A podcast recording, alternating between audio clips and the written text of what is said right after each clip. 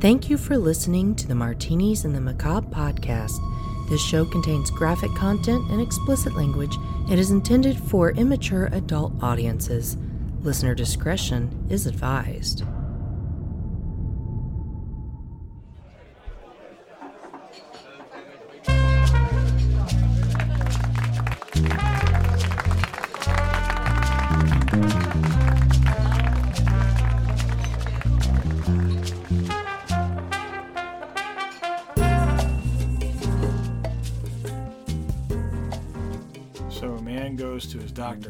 Doctor and he says, "Doctor, I need I need your help. I'm having trouble with premature ejaculation." And the doctor said, "Oh, I understand." He said, um, "Well, before I prescribe anything, you should know that most men can last longer if they get a good fright, something to startle them, make you last a little longer." He said, "Try that, and then get back with me, and we'll see how that worked out." He said, "Okay." So on the way home, he stopped at a sporting goods store and bought a starter's pistol. So later that night, him and his wife are in bed, and they uh, get sexual and find themselves in the 69 position. And he feels like he's going to ejaculate real soon. So he pulls out the starter pistol and fires off a round. A couple weeks later, he goes to the doctor. The Doctor's like, So how did it work out? He said, Not so good.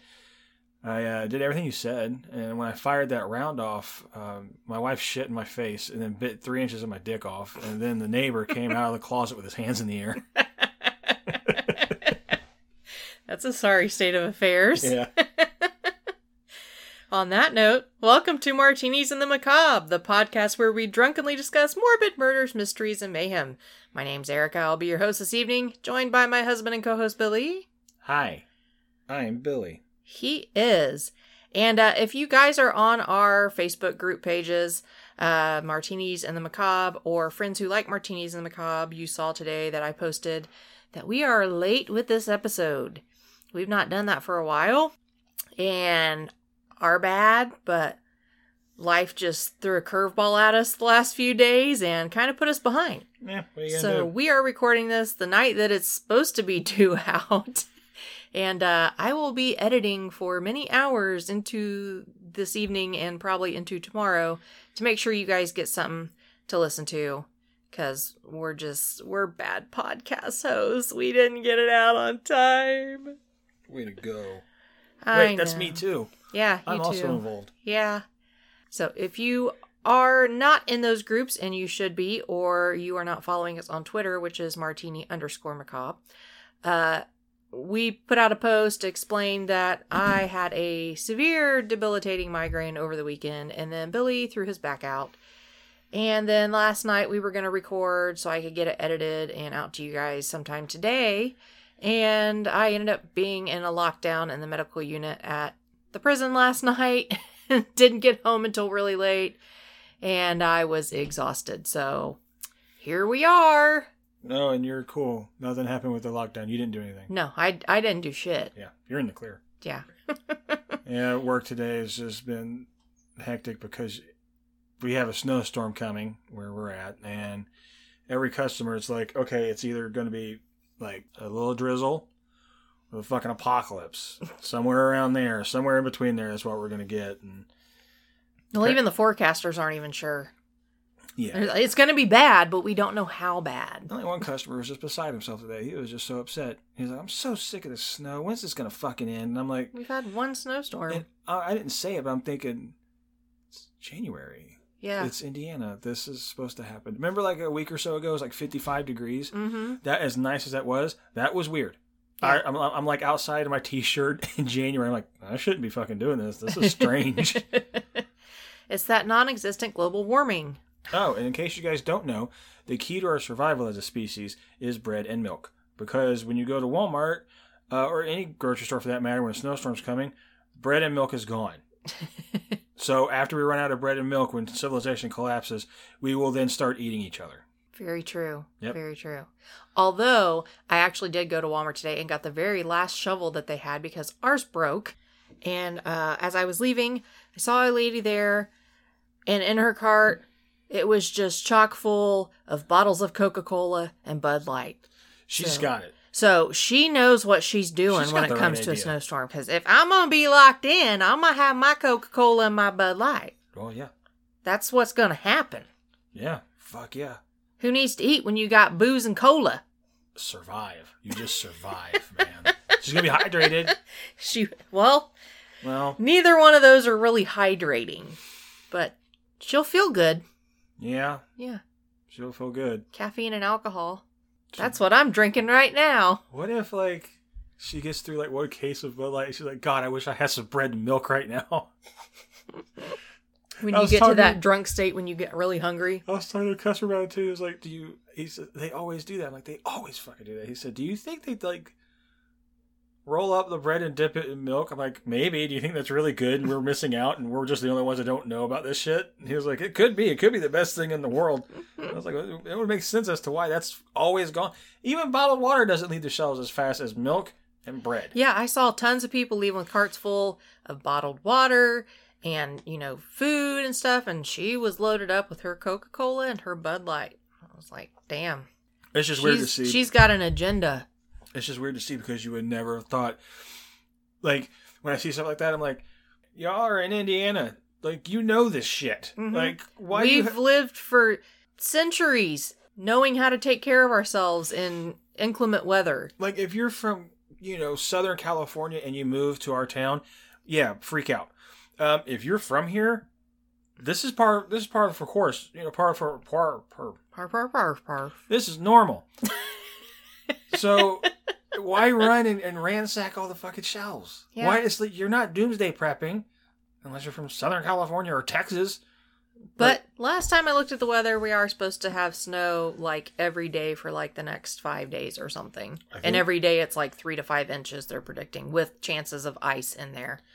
Yeah. So it's probably going to be pretty bad, but I don't think it's going to be like major shut down the whole town ice storm debacle.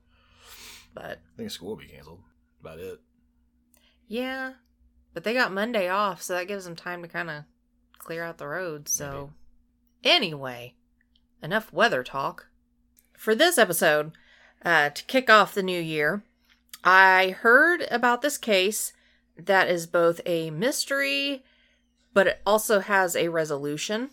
And Cult of Domesticity covered it in their 34th episode, and we will probably be doing a crossover with Courtney sometime in the near future. Great podcast. We we haven't nailed out any details yet, but it is in the works. And uh, this case bears many similarities to both the Blair Adams case, which we covered in our very first episode, the Blair Twitch Project. Which to this day To this day is just mind-boggling. of. Of course, if you if you haven't listened, go back and listen. Apologize now for the audio because that was in our wee podcasting years when it wasn't as good and we didn't have as good of a mic and we didn't know what the hell we were doing. we still kind of don't. Yeah, we we just wing it, but we sound a little better. Now, for those of you who have not listened to the Blair Twitch Project, which was our very first episode, uh, go ahead and stop now and go back and listen to it. We'll wait. Everybody else who has listened to it and stuck with us the entire time, we appreciate all your patience with our lateness today, but now you're going to have to wait for about an hour while we, they catch up. So let's just sit here for a bit. How are you guys? Me? Shit. If I was doing any better, I wouldn't be able to fucking stand myself. All right. You, you. I like your headphones. They're nice. No, we're kidding. We're not going to make you guys wait. But uh it also bears some uh, similarities to the mysterious man from room 1046 that we covered in episode 10, which was called Fight Club.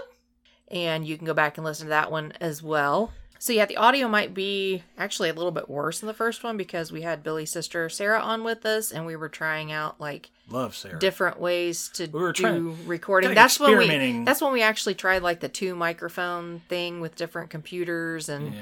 I don't know, it was kind of odd, but there are similarities that I've noticed between both of these cases, but this one actually has a resolution. This is a doozy. Yeah. This one's a doozy. This is the mysterious death of a man named Greg Fleniken, a 55 year old vice president and partner, along with his brother, in an oil land leasing business, which is based in Beaumont, Texas, which is east of Houston. So they own the land where the wells are, and if a company wants to drill there, Oil land leasing business. So I think they probably lease out the land for people to come and drill, maybe? Mm. I don't know. I'm not an oil tycoon. Okay. What do you take me for? You think we'd be working at our shitty jobs if I was an oil tycoon? Yes, I think we would because we're glutton for punishment. Uh, I actually have a lot of fun at the prison, but That's I never. That's a weird fucking sentence. he was uh, married to his wife Susie Fleniken, and the two had actually been married twice. Once when they were very young, divorcing for a number of years, and then remarrying in middle age. The second marriage had lasted about 15 years before his death, so they were considered by most people to be in a happy and loving relationship. The two lived in Lafayette, Louisiana, so Greg would be at home on the weekends, but then he would drive two hours every Monday morning to Beaumont for work, and he would stay at the MCM Elegante Hotel during the week. Greg would live out of his suitcase for the week, but he was kind of a creature of habit. He would hang up clothes that he didn't want wrinkled. He would put his dirty clothes in a pile in the same spot every day. He would crank up the AC to keep the room in the 60s because he liked it ice cold. And he was considerate enough to lay out a towel on the bedspread to put his items on so that he wouldn't soil it. He always kept his Blackberry phone, the TV remote, an ashtray, a lighter, and a pack of cigarettes. He was a heavy smoker, and a candy bar. He always had a candy bar when he lounged in the evening because he liked sweets. Now, you know who I think of, oddly enough, is um, Somerset from the documentary Seven. Great Wait. documentary. At like the very beginning, the very, very, very, very, very beginning, before the beginning credits even start, you know, it shows him getting up to go into work, and he has Everything lined up. blazer laid out, his switchblade, his glasses, his um notebook, like everything is right laid. Ne- See what I'm saying? Like Mm-hmm. that's what I kind of think of. Yeah, he was very orderly. but in a cleaner place. Nothing against the character Somerset, but that movie's just dark and gritty and dirty. Yeah. Every time I watch that movie, I'm like, oh, I need to take a shower. Well, Greg wasn't known to go out on the town while in Texas. He didn't go to the bars or pick up women. Which is He- bullshit. Not any, Excuse me? you. If you're in Texas and you don't fucking visit a steakhouse while you're out, Well, I'm sure he probably went out to meals every once I in a while. hope so. But he wasn't like a guy that went out on the town and was like drinking and partying and Sure. he pretty much stayed to himself. He stayed in his hotel room and he would talk to his wife on the phone and watch TV. Aw.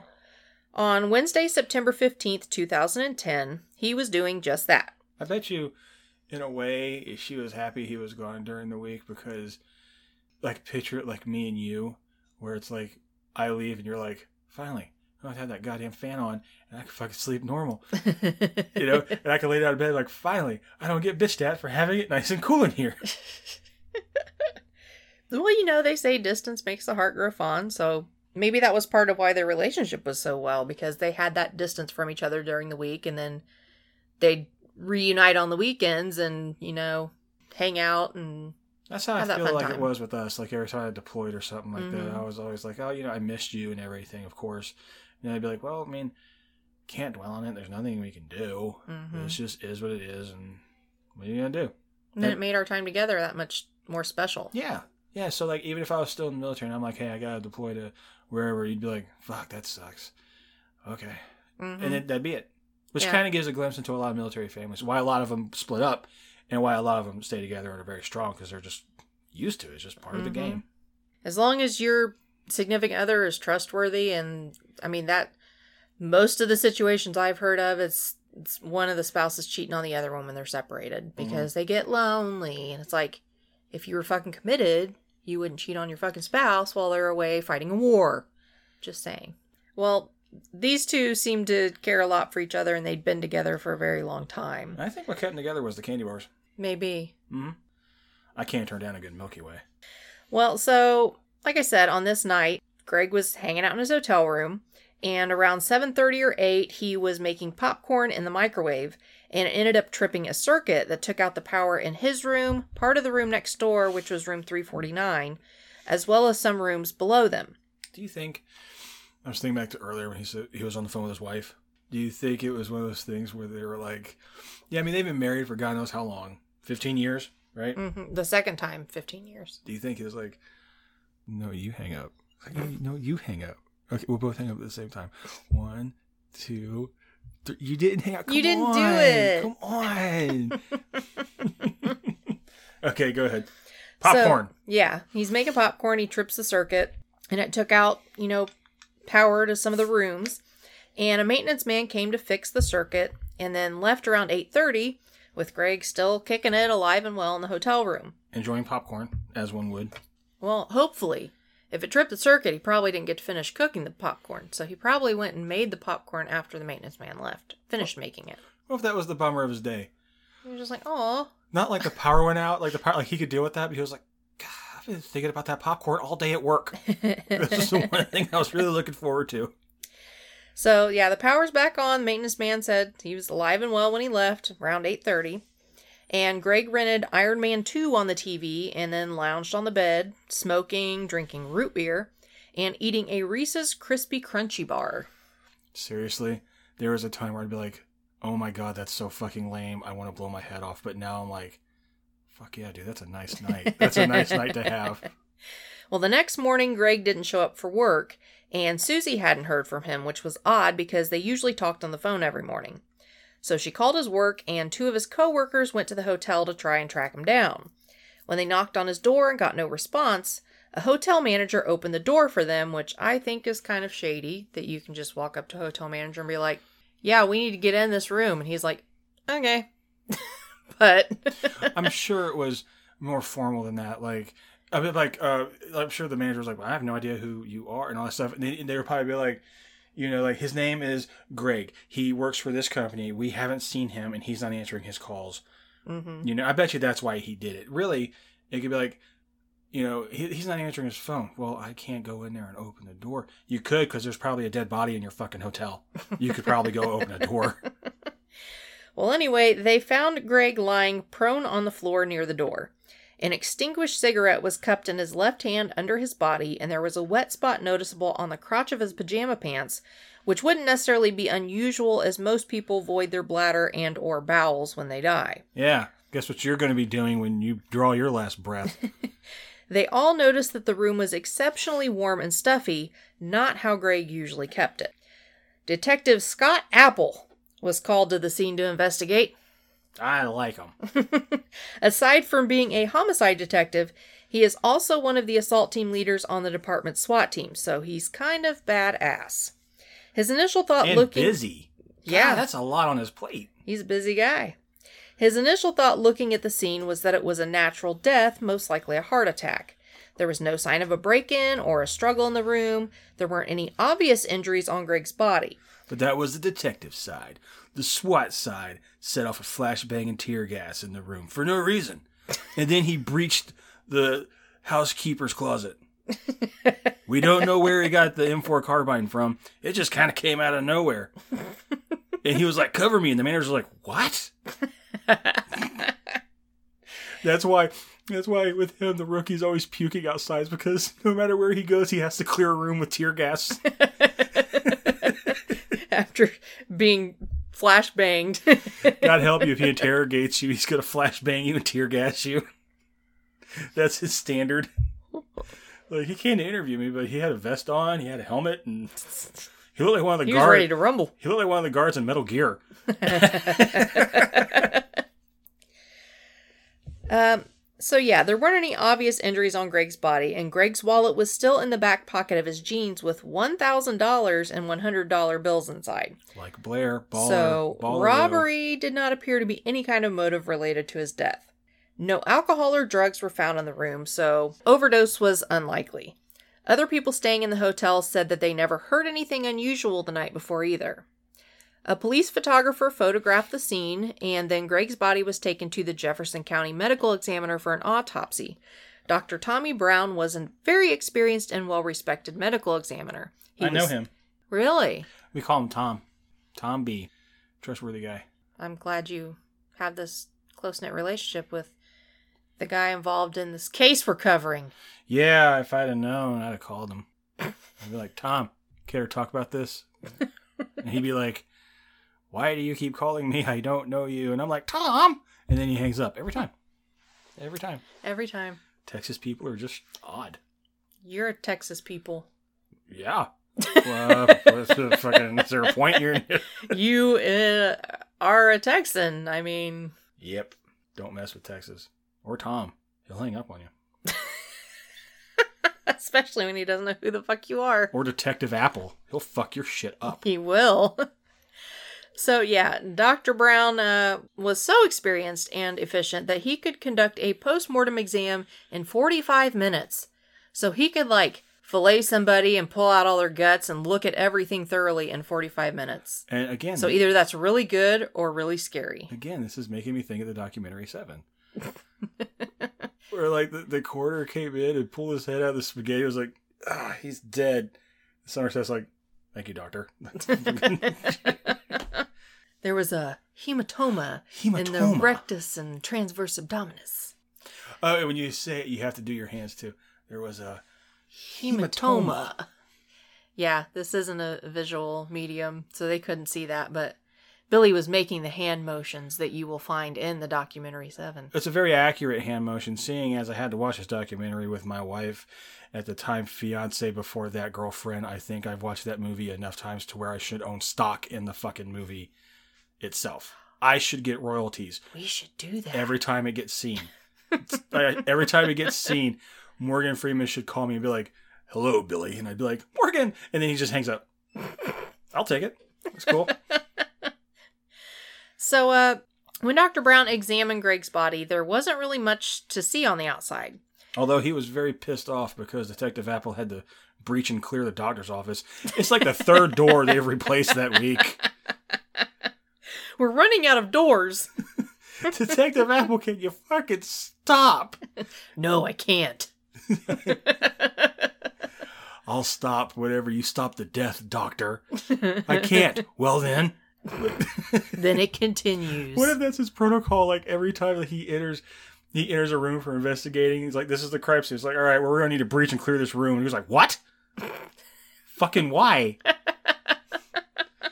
Why not?" Okay, like, sound? That's sound. sure. You need a whole team to do that. They're outside.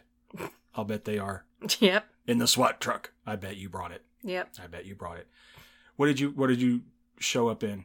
Corolla. You showed up in a Corolla, but the SWAT team's out there. It's a '92. Is that like the detective car that you're showing up?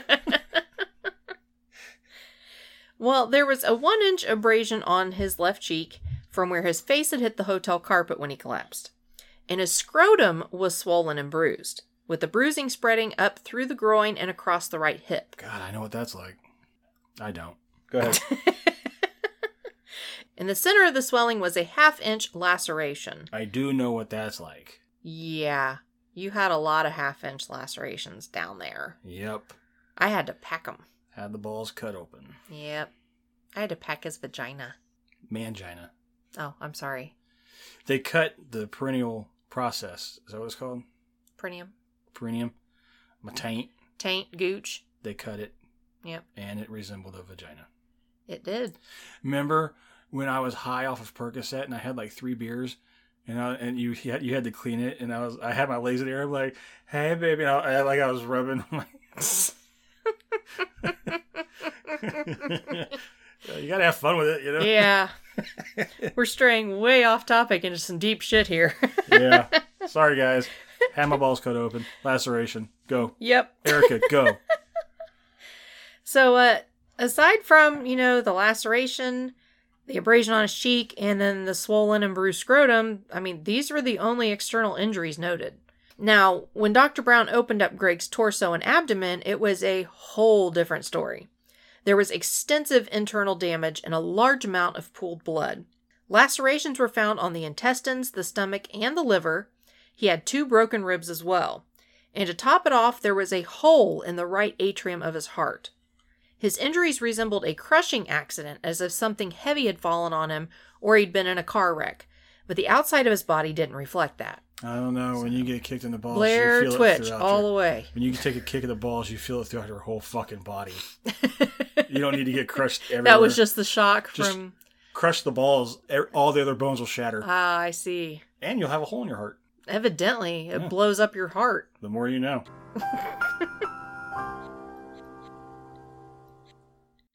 Dr. Brown concluded that the scrotal injury had most likely been caused by a fierce kick possibly by someone wearing steel toed boots. See, me and Tom think alike. I should call him and be like, dude, I'm with you. And he would say, Stop fucking calling me. I'm calling the police. I'd be like, who? Apple? and he'd be like, yes, Apple. I'm like, I gotta go.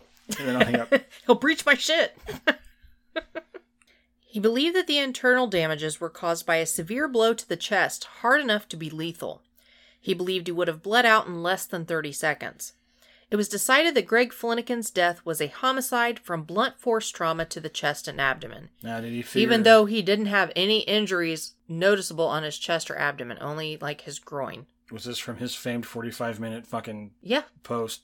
Yeah. His Maybe should whiz Tom bang take take more than 45 minutes. Tom. Yeah. There aren't many murders in Beaumont, and there definitely hadn't been any this strange. Detective Apple started re questioning people and running down leads. The evidence just didn't add up. How does a man get beaten and kicked so severely without leaving more damage to the outside of his body? And he would have had to have been beaten so severely that it caused internal lacerations and ruptures. But the room didn't show any signs of a struggle. So maybe Greg was beaten elsewhere and then returned to the room? But then why did he still have a cigarette cupped in his hand? Surely, if someone had dumped him back in his room, they wouldn't have thought to put a halfway smoked cigarette in his hand to, like, stage the scene. Makes me think of another documentary, The Autopsy of Jane Doe. right? Because when they opened her up, she had all this shit that was wrong with her, but she was like pristine and perfect on the outside, not even a freckle. Like everything was perfect. Yeah. And it's like, how does that, you know? Yeah. So none of this made any sense to Detective Apple. And he realized no one really had a reason to kill Greg. He was considered a good guy who was good to his wife. He had been liked at his company. He stayed to himself at the hotel. He digs candy bars. Who could hate a guy that likes candy bars? So he goes back to the last person to see Greg alive, the maintenance man. Turns out the maintenance man had a rap sheet as a sex offender. So Apple was kind of thinking could the injury to Greg's scrotum be from like a screwdriver or a tool that the maintenance man had, and it was some kind of just bizarre sexual assault. This theory never really led anywhere after Apple spoke with the man numerous times and investigated his background and whereabouts that night. Man, I'm so glad I'm not that maintenance guy. Because I know my sense of humor. As soon as you mention screwdriver, like, yeah, I screwed him. Especially if you're a sex offender. Yeah. How do you not make that joke?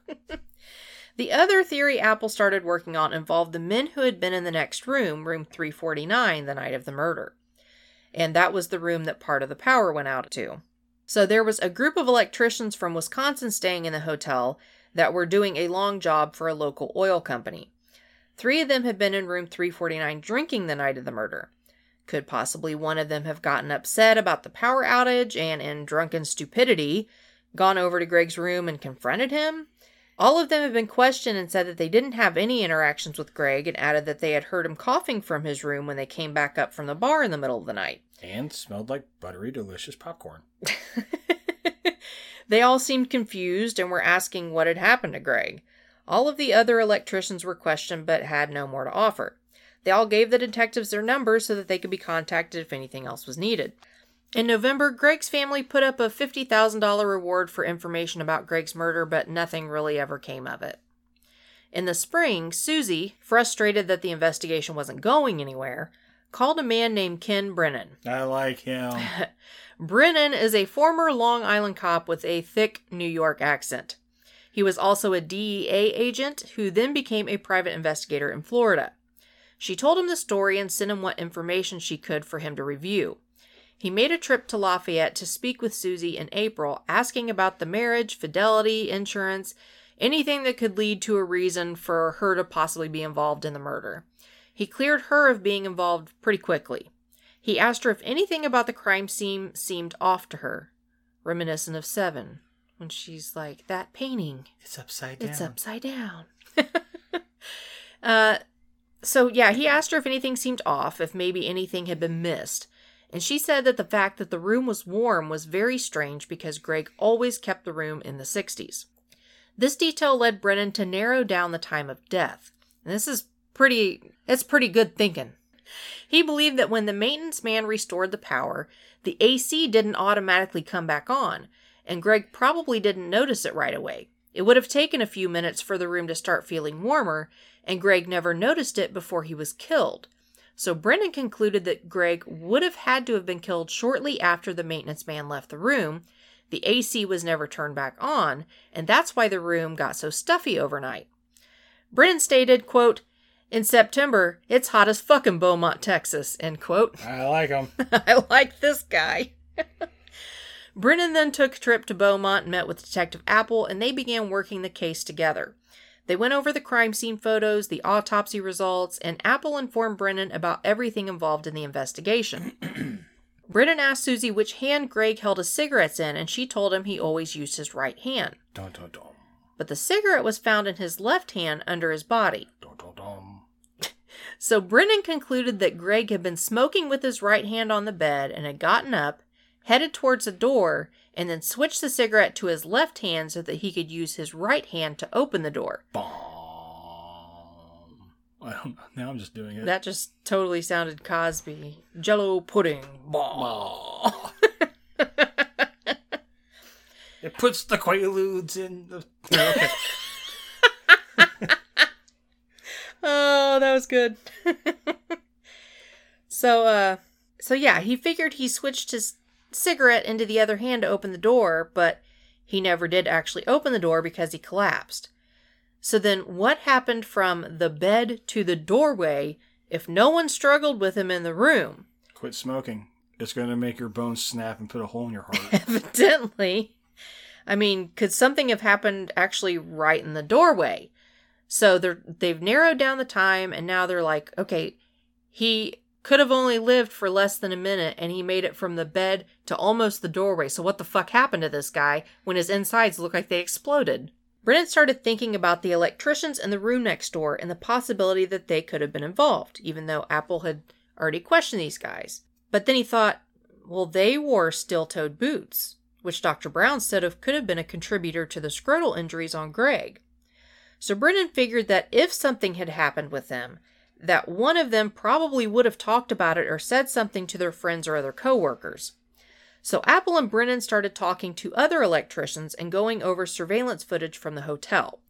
The video showed Greg coming in from work, and it also showed the electricians carrying in beer and making other trips carrying items in and out. Nothing really suspicious on the video. But when they went back to Beaumont in late May, the union electricians had been gone for several months. They went back to Wisconsin.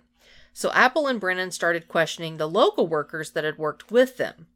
One of the crew foremen said he had heard a story about a gun going off in a boarding house. Just kind of a vague general story that he kind of overheard. Now, with that information, Apple and Brennan returned to the hotel to start searching for signs of a gunshot. The two searched the two rooms, 348 and 349, from top to bottom. They were about to give up when they noticed indentations in the walls of both rooms that appeared to have been spackled. now, to me, this is some true detective. Yeah, shit real detective work. So, like, you know, like when they solve a case, when anybody solves a case, they're like, you know what, did it was good old fashioned detective and police work. But like, this was this this one was. I'm not saying the other ones aren't, but maybe, maybe it's like, oh well, no, he, he left his it's got his fingerprint right there. And it's like that's not good old fashioned police work. That's just police work. But yeah, this this is this Brennan guy, he knows his shit. Yeah. and it's nothing against Apple because he was too busy breaching doors and throwing flashbangs, evidently. yeah. But I mean, he he did the initial investigation, and once Brennan came in, the two of them together like were a powerhouse. Yeah, I think it was one of those things like Britta's like, look at that indentation in the wall. And he's like, Tin four, let's do it. Go, go, go. and like, Apple, calm the fuck down. Apple, stop your shit. Jesus Christ. What's with this guy? Yeah, because he's got the New York Forget about it. it's fucking asshole. So yeah, they searched the rooms. They found these holes that looked like they were spackled. The hole in room 349 was smaller and patched with what was discovered eventually to be a light pink toothpaste. The hole in 348, Greg's room, It is a life hack that can be done. yeah, Toothpaste will spackle a wall. yeah, obviously. You did it. Oh, toothpaste. Pretty sure you did. Toothpaste and toilet paper. You plugged a hole. I did it with glue, Ah, really? Yeah. Use toothpaste next time. not pink toothpaste, evidently. No, asshole. So the I'm whole gonna, I'm gonna fucking test you, and I'm gonna put a hammer in the wall, and I'll be like, "Get some toothpaste, see if this shit works." that's when I pack up my bags and I leave. the last podcast you guys will ever hear will be just me going, "Eric, I left and took the kids. And that's it. do, do, do. Do, do, do. Do, do, do, do. so, uh, yeah, the the hole in Greg's room 348, it was larger and it had actually been spackled like by maintenance guys at the hotel. So when the investigators ran a dowel rod with a laser through the hole from 349 to 348, Greg's room, the laser pointed to just above the height of the bed and right to the headboard that Greg would have been propped up against. Here's Brennan's words on it. Clear shot. I said, Scott, this was shot. This He motherfucker was shot. He even moved like a New Yorker, you know. this fucking guy ah, was. fucking forget about it. this fucking asshole over here. I like this guy. There's no question. There's no question. Forget about it. That's all I really know to say is forget about it, an asshole. Forget about it. hey, what, what am I? What am I? Some type of asshole? Fuck out of here. I actually work with a CEO, and uh, he's from uh, New Jersey, and so they call him Jersey. And he has got the strongest, like, New Jersey, New York accent, and he's always chomping gum. He is the stereotypical New Jersey, New York guy. It is fucking hilarious. He, Ask him about the Mets or something. Watch him go off or be elated. like, when I, I need them to bring officers out to me, he's like, okay, which asshole you want next? He's fucking great. so, uh, yeah, Apple and Brennan took this information to Dr. Brown, who was not buying it. He insisted that Greg had been beaten, but they wouldn't be able to charge someone with shooting Greg and killing him if the medical examiner's findings stated that he was beaten to death. Greg's body could not be exhumed for re examination because, well, he'd been cremated. Yep. So his body was burnt the fuck up and it wasn't coming back. And as far as a bullet being found, well, the cremation ovens are hot enough to destroy small metal fragments. So, kind of out of luck there. Technically, in a weird way, the bullet is in the oven. Just ash in the bottom of the oven. It's probably just, yeah, molten glue at the bottom Yeah. of the oven. So, the investigators started reminding Dr. Brown, you know, Billy's good buddy, of uh, Tom!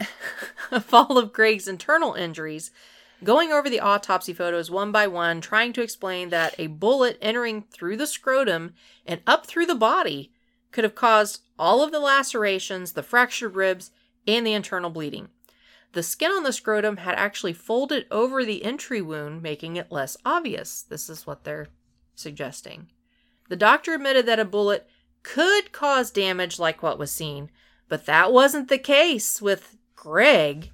No, no, no. He continued to insist that Greg had been beaten. Do you think it's because he's a doctor, or maybe doctors just don't want to be told they're wrong? Mm-hmm. Okay. Exactly. So this has nothing to do with Greg anymore. It has to do Yeah, with. it's no, this is what I found, and I can't be wrong because I do autopsies in 45 minutes. So, meh. Maybe it's because you did an autopsy in 45 fucking minutes and Exactly. that's why you're wrong. Exactly. So, yeah, they continued to argue this with him about, you know, this obviously wasn't a beating. There's no other injuries on the outside of his body. You really, you were about to say cockamamie. Cockamamie? Yeah, like they really, they, they continued on with this cockamamie. You, This you, malarkey? you really had that look on your face like, is she about to do it? She didn't do it. No, I didn't. But uh, when they got to the photos of Greg's heart with the hole through the right atrium, Brennan thought it would be obvious to the doctor. Doctor was like, nah, it's birth defect. I'm not wrong. Dr. Brown explained that sometimes when people are hit or kicked with a tremendous force in the chest, that it is the right atrium that usually bursts. I mean, he was really clinging to anything to make his decision stick. Well, it's not so much that it burst; it had a hole in it. Can a kick do that? Yeah, I wouldn't think so. Brennan, classy as ever, showing the doctor the autopsy photo of the hole in the heart, said, quote, That's a bullet hole, Doc. That's a fucking bullet hole. End quote. That's a bullet hole, Doc.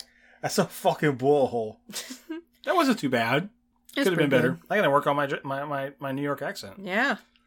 Dr. Brown finally admitted that it was indeed a bullet hole and then added, quote, The media is going to kill me on this. End quote. It was about him. Exactly.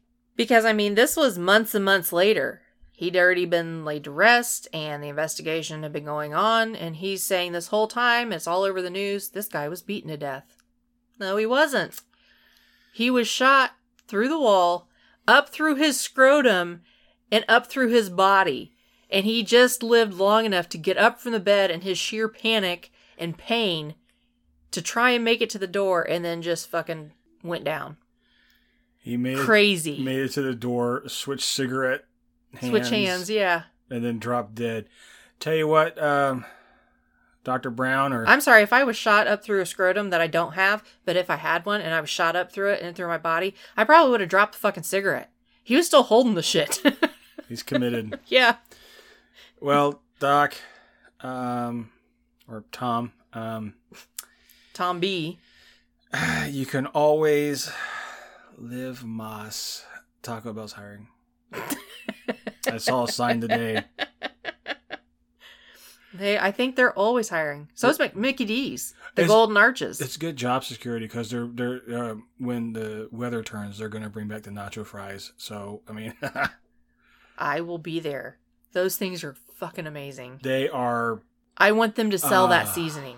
I would put it on everything. man, it's so good. Well, the investigators now had That's the how I would eat a salad. Sprinkle the seasoning on No. the oh. salad. I'll eat it. I'm like, yeah, this damn good salad. I kind of want to puke, but not that bad. well, the investigators now had the cause of death and had narrowed down the time of death and knew where the bullet was fired from. They- And Dr. Brown was in the corner crying. I don't know what I'm doing.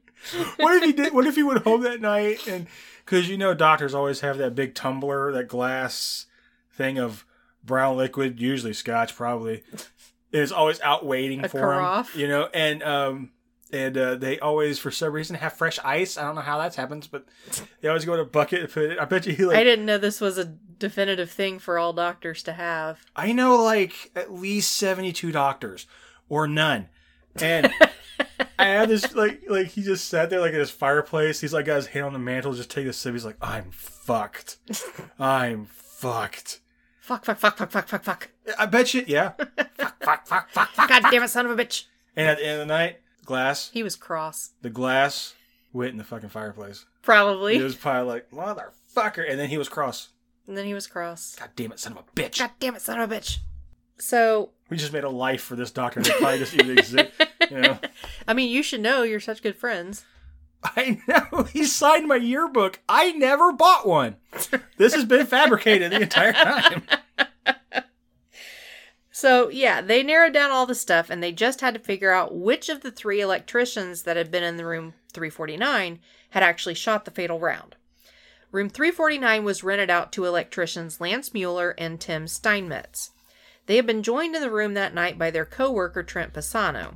They had all told the police uh, after the incident that they had been drinking in the room, went down to the bar for a while, came back up to the room, and had heard Greg coughing next door in the middle of the night. They never heard or saw anything strange, and they definitely didn't say anything about a gun. Apple and Brennan made a trip up to their hometown in Wisconsin. So not only did he already travel from Florida to fucking Louisiana and then to fucking Texas, now Brennan's flying all the way up to fucking Wisconsin. Is the widow helping with this? Yeah.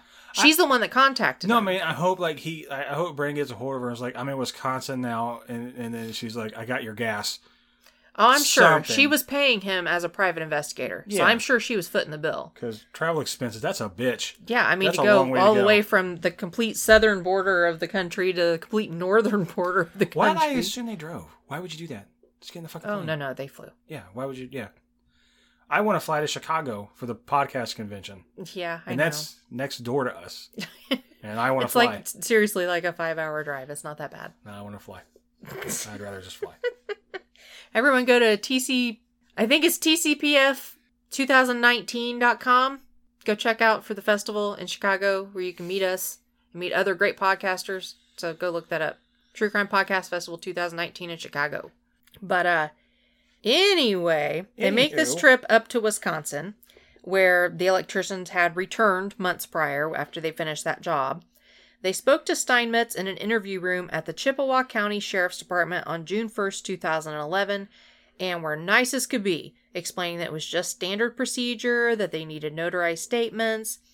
And uh, he told his whole story again with Apple writing it down in a statement. Everybody was very emotional or bothered by the tear gas that went off. he was like, Why are you doing this? I'm more than happy to give you a statement. I'm happy you're here. So uh, Apple wrote all this down, and then he had Steinmetz go over it and correct anything that needed corrected, and it was then notarized. Steinmetz asked, "Is that it?" And Brennan's tone, boom, changed. He said, "Quote: It was until you signed that statement. Now you got a problem." Is that it? Hang on a second. It was until you signed that statement. Now you got a problem. Okay. You don't think that we know the story, that we don't know what the hell went on here? Of course we know. What are you, a moron? We know. What are you, a moron? I love him. He's the best. they told Steinmetz that they knew what really happened and that they knew he was covering for Lance Mueller and explained that he would be going to jail with Mueller if he didn't start telling the truth. Steinmetz finally gave the whole story, which was corroborated later that day by the third man in the room, Trent Pisano. The three men had been in the room drinking beer, and Mueller asked Pisano to go get a bottle of whiskey and his 9mm Ruger pistol from his car and bring them up to the room. That's a great idea.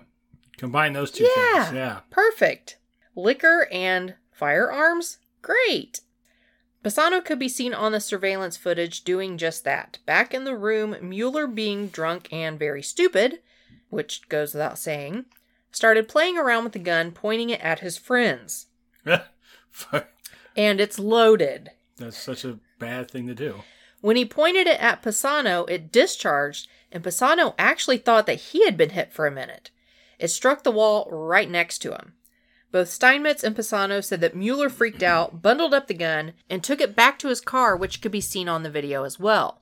Pisano went back to his own hotel room, and Mueller and Steinmetz went downstairs to the bar. Steinmetz said that they didn't even know that someone was in the next room until they heard the man coughing sometime after midnight.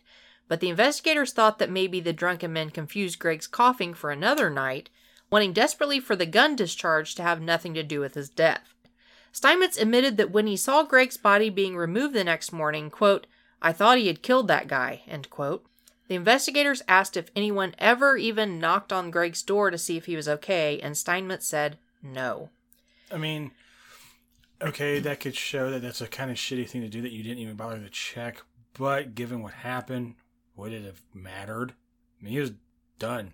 It didn't matter, but it goes to show that they never once said, Oh my god, that was us. Sorry. They saw the man being wheeled out dead the next day. Yeah, I get that part, but it's like, well, I mean, did you go check on him? Uh, you know what I did? And I did CPR. Didn't work. Go fig. Because he had a hole in but his heart. but then they probably would never have any charges pressed. yeah, If it had been a true accident and Yeah. they went to try and render aid, yeah, nothing probably would have ever happened. probably like, oh, they probably got probably some charges. The man died.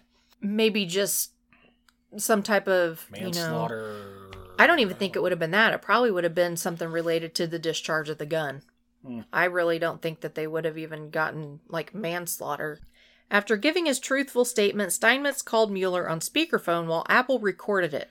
Steinmetz told him that he had come clean to the cops, and Mueller asked, quote, about the gun going off and all that? Steinmetz said, yep. Mueller asked what the investigator said, and Steinmetz said, quote, not much. I don't know if they are going to get a hold of you or Trent or what the hell they're going to do. End quote. Mueller sighed and then groaned, and Steinmetz told Mueller that Greg had died from a gunshot, and Mueller refused to believe it. He said his lawyer had gotten a copy of the autopsy report, you know, the bunk one, that didn't say anything about a gunshot wound, and that the story had been all over the news with no mention of a gunshot. Mueller had convinced himself that the accidental gunshot and the death of the man in the next hotel room were merely a huge coincidence. You would never connect the two. Yeah. You accidentally fired a gunshot through your wall into the next room, and the next day the guy is being brought out dead. But they had no correlation. couldn't possibly have been the gun. No. Mueller called Brennan later, very intoxicated, because that seems to be what he likes to do, saying he wanted to make a statement. I need to talk to you. I need to make a statement. about the night in question. Okay, listen, listen, listen, listen, listen, listen, listen, listen, listen, listen. Seriously. You needed to hear this. I got something to say.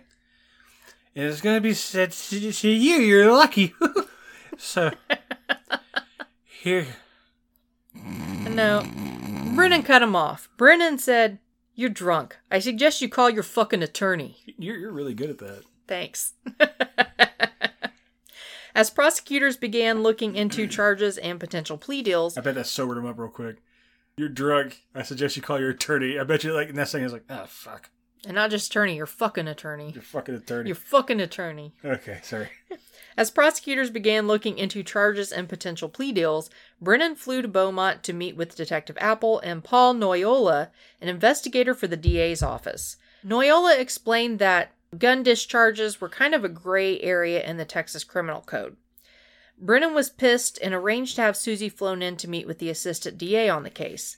Another issue with the case was that Mueller had left the Ruger pistol with the lawyer before heading back to Wisconsin, and it was still locked in the lawyer's safe, with the lawyer fighting efforts to have it turned over. So not only did he not want to accept the fact that he probably killed a guy, but then he took the gun that killed the guy to a lawyer and said, Hey, lock this up for me. And then the lawyer was like, No, I'm not going to turn it over to you. That's pretty shady. Yeah. This is what Brennan recalls saying. Quote, I suggest you go down there with a search warrant and a fucking blowtorch and go get the fucking weapon. It's evidence of a capital crime. What the fuck are you talking about? The victim was important to everybody here, and we're not going to let this thing be brushed under the rug. Let somebody take a plea on this. This is not a fucking accident. An accident is when somebody comes in, has taken off their gun, their gun discharges, and God forbid somebody gets hit. That's one thing. It's a completely different thing when somebody fucking brings a gun that they shouldn't have into another fucking state, shit faced drunk, fucking around with a gun. The people with him realize that something bad could happen. He discharges a round, almost kills the guy he's with, and then he does kill somebody on the other side of the wall. He knows there's something that could happen. It's an occupied hotel. He doesn't even bother to knock on the door next door to see if anybody's hurt. And after that, his answer to the whole thing is to go get drunk some more in the fucking bar of the hotel. And then when he sees a body being taken out the next day, and he is 100% certain he killed somebody, he decides not to say anything about it, but run to his attorney and leave the fucking weapon in a safe, and the fucking attorney doesn't say anything about it either. You know what that is? That's fucking murder. So if you think you're gonna forget about this fucking thing, think again, because that ain't fucking happening. End quote. Fade to black. Thank you. That Thank was you. really good. You know what's weird is when you have a couple of drinks, you kind of stump on your words, but when you have a New Yorker accent, you kind of just do it. I'm kind of thinking from now on, you should just be Yonkers Erica. do every episode from now on. Yonkers Erica go. New York accent. I just thought I know that was a long quote, but I had to put all of it in there. It was just it was needed. The whole thing. Because that's just gold. It's one of those things where, like, if you're interviewed later, like, I really got into character, I felt it, and I needed to portray it as it needed to be portrayed. And I probably did a huge disservice to all New Yorkers and their accent, but hey, I did my best. From over here, that was fucking great. it was fucking amazing. It was. it's fucking mudda. It's fucking murder. Okay. So Lance Mueller ended up pleading no contest to manslaughter and faced up to 20 years in prison. Oh, by the way, your reading was again amazing, but look at the quote he actually gave. That's good. Mm-hmm. That's That's, that's what I'm that's saying. That's why I had to leave all of it in because everything you said was just fucking amazing. yeah, usually we'll short it up to where like he was like, eh, "That's fucking bullshit," you know. yeah. Not no, this, that was a whole this. fucking paragraph. That whole fucking conversation, It had to all be in there. one-sided conversation. I bet after that they were like, "Okay." Uh, okay, I see your point. Uh, duly saying. noted. Okay. So yeah, he ended up pleading no contest, and uh, if he had fessed up from the very beginning, he may not have faced any prison time. But the fact that he hid the gun, tried to patch the bullet hole with fucking pink toothpaste, and then went down to the bar to get even more drunk, and never once checked to see if the bullet had actually injured anyone, kind of sealed his fate. He was sentenced to 10 years in prison on October 29th of 2012, and I tried to find him in the Texas offender lookup, but there weren't any results on his name, so I'm not sure if maybe they drop off of the lookup if they are released, but it's very likely that he is out now as he would have become eligible for parole in late 2016. So, I'm assuming that probably once they're released, they fall off of that offender locator. Uh, so, yeah, that's the crazy one in a million chance mysterious death of Greg Fleniken, RIP. I mean, who would think that you'd just be laying in a hotel bed and get shot in your fucking balls? Breaks my heart for him. I mean, that's just, and he was a good guy. Oh man, shot through the balls, ripped up his body, and pierced his heart. Man, And even though this wasn't, you know, like an intentional homicide, I mean, you don't mix booze and guns. You just, you don't. That's just, No, stu- and, and to, not even, he didn't even have the gun just on him. He sent somebody down to go get his gun and bring it up, and he started fucking pointing it at people. yeah. And you know the thing that gets me is like it, you you when it, when it comes to drinking and everything, you would treat a gun the same way you treat a car a set of car keys. Like whenever I crack open a beer, car keys are never touched. Yep. And if I was to crack open a beer or crack, yeah, if I was to crack open a beer, the gun is unloaded and locked away, and you don't need to mess with it. That's Yeah. not your concern. Your concern is have a couple drinks, have some fun. hmm That's it. But And you know, you guys know we like to drink on this episode. I mean, that's the only time I really drink is when we're recording. she's a fucking lush. Don't let her fucking lie. no. I'm not. No, remember that time I got you out of the alley when you called me and you were like, "I'm so hammered, I puked in a dumpster. Is Chick Fil A open?" And I'm like, "Where are you?" Remember that? You are really good at spinning some tales. Well, no, because we got chicken. I lied. I remember being so drunk that I fell and broke my glasses, I But- lied. I lied about everything I said just now. but that was one time, and I haven't drank tequila since. but yeah, we have no qualms about anyone drinking, but drink responsibly. Don't fucking play with firearms. Don't go out and cause trouble. Don't pick fights with people.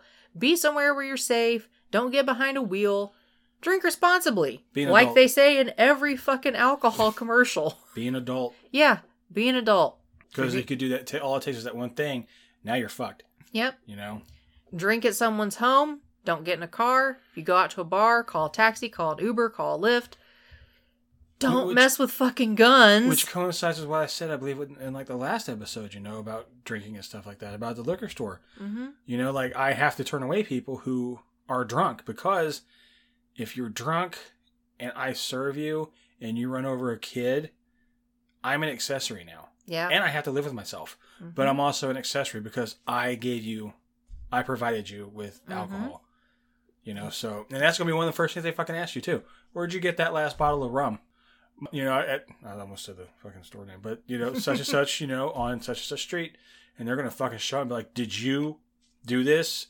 And, and even if you're like, I didn't know he was drunk, and they'll just go, let's check your footage. Because they have CCTV. Mhm. They'll go, let's check your footage and let's see, let's see what I think. Yeah. and Let's see if they're weaving. Next thing you know, I have handcuffs on, and I have, I, and I always told, I told somebody that today. They were like, she came in and she was like, uh, she bought a, a fifth of Jaeger, and she took down half of it with a friend, and she came in and she was just like, I need another fifth of Jaeger. I'm like, really? Who wants to drink that much Jaeger? Yeah. Ugh. She went and grabbed another one. She was walking fine and everything.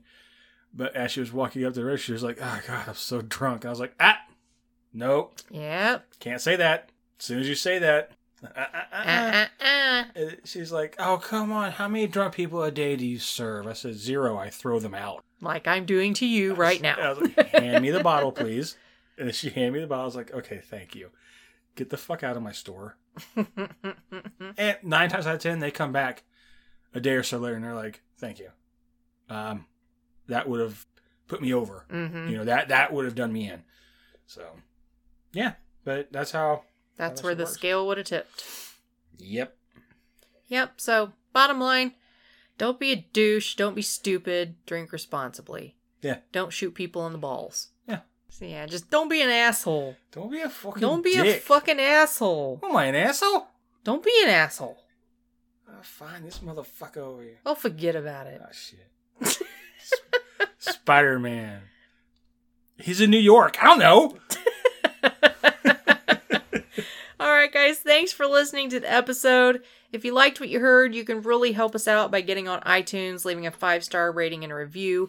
Actually, anywhere that you're able to leave a rating, a review, a good remark, share a post, any of that stuff is greatly appreciated. And we also would like you to get on uh, murder.ly. Check out the other great podcast on the Murderly Network, which we have a home with. And so uh, many great podcasts. On show them some love. Find all of us at murder.ly. And if you would like to be a real baller and financially support the show, please go to our Patreon page at patreon.com slash martinis and macabre and make a pledge. And even just one dollar gets you access to all of our patron only audio each month and a shout out on the show. This one might be a little bit behind because We've gotten some new ones this month, and I, I did mention in our post earlier today, we haven't forgotten about you guys. There was a, a problem with the people printing our stationery saying that we needed to approve something that I approved like three weeks ago. yeah, I'm not gonna say the name of the company. But like- we've already said. Every day, it's like, can you check this and confirm it? Can you check this and confirm it? And I, I almost want to answer for you on the email. Like, can you just fucking make Yeah. the goddamn fucking papers? So, I mean, I could send you guys just, you know, send your stickers without like a fucking thank you card or whatever if you guys want it that way, but I figured it would be nice to have the nice stationery and the thank you card. I like being thorough. Because I am going to send the new stickers out to all of our patrons, even if you've already gotten stickers of ours before. And we did have someone contact us about leaving a review, and we will be sending a sticker out to you as well. I just got to get the address from Billy. Absolutely. Um, so yeah, if you leave a review, uh, share a post, anything like that, send us a screenshot of that, and we will be more than happy to send you a sticker no matter where you're at. I believe she was from Canada, wasn't it? Yes. Uh, we've sent stuff to Canada, we've sent stuff to Ireland, to the UK. So, whatever part of the world you're living at, we will get a sticker to you. That is not a problem at all. Just so rest assured, Rachel Hill, we are on it. we are we are just running behind. Billy's got to get his little snuggle bunny hands working on some keychains for some new patrons as well. So we will get all those out to you guys. Just please be patient with us because this month has just been kind of screwy. 2019 started off kind of weird, you know, with migraines and back injuries and problems with printing and getting locked down in a prison, that kind of stuff. That not- old It's chestnut. not even been like it's not even like 2000. It's just been weird. Yeah, it's not like 2018 is off to a bad start. It's just been a, a, a- Fucking really all at once. a strange run at it. Yeah, so I- I'm not going to shout out all the patrons this time because, like I said, we do have new ones that have joined since uh, I printed this out because we were actually going to record this last week. But thank you to all of you, especially Amy, our baller yo. She's our, our top patron. We do want to thank all of you guys. You have our undying love. We really appreciate it. And if you don't want to do like a monthly thing and you just want to make a one time donation, you can choose the amount. Just visit our PayPal link. It's on our website, martinisandthemacabre.com, and it's near the bottom of the homepage underneath the Patreon links. I already told you about Facebook and Twitter. Uh, we're also on Instagram, which I don't update very often, but that's Martinis and the Macabre as well. Uh, fan page, Friends Who Like Martinis and Macabre. Usually, if we share to one of the Facebook pages, we share to the other, and that automatically goes to our Twitter too. So if you're following one of those, chances are you're going to get kind of the same content. But we also have a lot of listeners that share and post on the Facebook pages, and they don't necessarily always post to both. So, really, you should join both so you're catching all of the good, funny shit. Yep. And I'll tell you something I love about Amy. Mm-hmm. Amy Barton. She's amazing. Did you read she said today? I have not. Okay, well, when you put out about you know the episode's gonna be a bit late and th- shit happens and everything, Amy said, and we love you, Amy. Sorry, you guys are slopping in the mud right now. The thing about mud is it'll either dry up or you'll reach the end of it. Keep keeping on. Awesome. Thank you, Amy. Ah. You are such a baller, yo. And Bonnie Lee. Bonnie, another Yep. one. Amazing. Yep. You The- can f- listen to her on Yeah. Writing About Crime. Yep. life happens. I just hope everyone is not stressing out. That's how you get a cold, headache, and other stuff. You gotta, you gotta take her slow and easy sometimes. We will always be here when you're ready. Um, Vanessa Ketty Ketty, yeah. said, uh, worth the wait. No worries, guys. Aw, you guys are so sweet. Jennifer Anglis, maybe? Jennifer Anglis. Hopefully we're saying that right. If not, you can correct sorry, us. Sorry if we if we fucked it up. So hope Billy feels better. I do. um, I believe it was a pinch nerve, and yeah. He he did the same thing to his back that I've done to my back twice now, and Oh. it is excruciating. all it takes is lifting something and turn that one Just turn, that turn. hmm which makes me think of like how fucking fragile the human body actually is. All it takes is one little thing. You're out of commission. And then we have um, Kayla Kane. Hope you have murdered the migraine by now. Last one I had uh, finally left. I'm sorry, the last one I had finally left after I took a double dose of CBD oil to Excedrin Mm, and had a Dr. Pepper. Maybe that's it. Maybe that's the trick. maybe. Because everything I tried did not work, and I literally tried everything we had in the house, and it was awful. Except, here's the thing that I think can cure migraine. Just let me hit you in the face with a shovel. It'll lay you right out. It might. You have to hit just hard enough that you knock me out without fracturing my skull. Okay, Has to be the perfect amount of Sure. force. give me like three tries. I bet I only need two. let me troubleshoot, and then I'll be able to fucking cure your hang- be your fucking guinea cure pig. your migraine. well, it's like, uh, what's wrong, honey? I got a migraine. no, no, no, no, no. What are you doing with that hammer? Boom! and you wake up with pink toothpaste on your head. Were you trying to spackle me? They tried to spackle you. Oh, we're laughing at my potential misfortune if Billy decides to murder me. Caved in head is what Mm. you're looking at. Brains. All right, so yeah, make sure you visit our website, martinisandthemacabre.com. There's a little bio about us, some pictures. You can listen to the complete episode catalog, listen to all the songs created by Minimus Noah that we use at the end of each episode. And actually, this is the final song that I have from Minimus Noah at this time. So, someone suggested maybe going back through and picking like the greatest hits until he comes up with some new music. Um, I've asked him. He's he says he definitely plans on doing some more this summer. I don't know if he's going to do any in between them, but uh, I may start throwing some of the older ones back in there and kind of change things up. But this is the last new original song by him um, that actually he created not too long ago. I will put that at the end of this one. I cannot remember the name of it right now off the top of my head, but it will be in the show notes. And you can find his first official album release. It's called Views, V I E W S. It's on iTunes, Spotify, and many other music providers. And there are also links to that on our website. For any questions, comments, or topic suggestions, shoot us an email at martinisandthemacabre at gmail.com. or send a carrier pigeon. you could do that. You could just tie a dead pigeon to a rock and throw it at our door. We know that works, right, That's Billy? how it works. and That uh, was the first text message. and you know, we've had people say, you know, if you ever need help with research or anything, if you guys have a topic that you want to go ahead and research, send us some information, send us some references, write an outline, anything you could do that would maybe potentially help us that I could just, you know, kind of blend in with my own research so maybe wouldn't take as long, that would be very much appreciated as well. So, interested in seeing if anyone is potentially interested in helping out in that way. For sure. That would be amazing. So, yeah, that's about it. Thanks again for listening. We appreciate you guys. We love all you Snuggle Bunnies. We especially appreciate all of you patrons that help financially support the show, keep us going. We just had to re up the website and all that. So, that money goes to a very good use. And we love you guys. You, Yeah. you have our undying love. Call me, I'll send you my address, and I'll give you a wet, sloppy kiss. You whore. Do re mi? You. All right, guys. Stay safe, Snuggle Bunnies, and we'll see you in two weeks. Bye bye.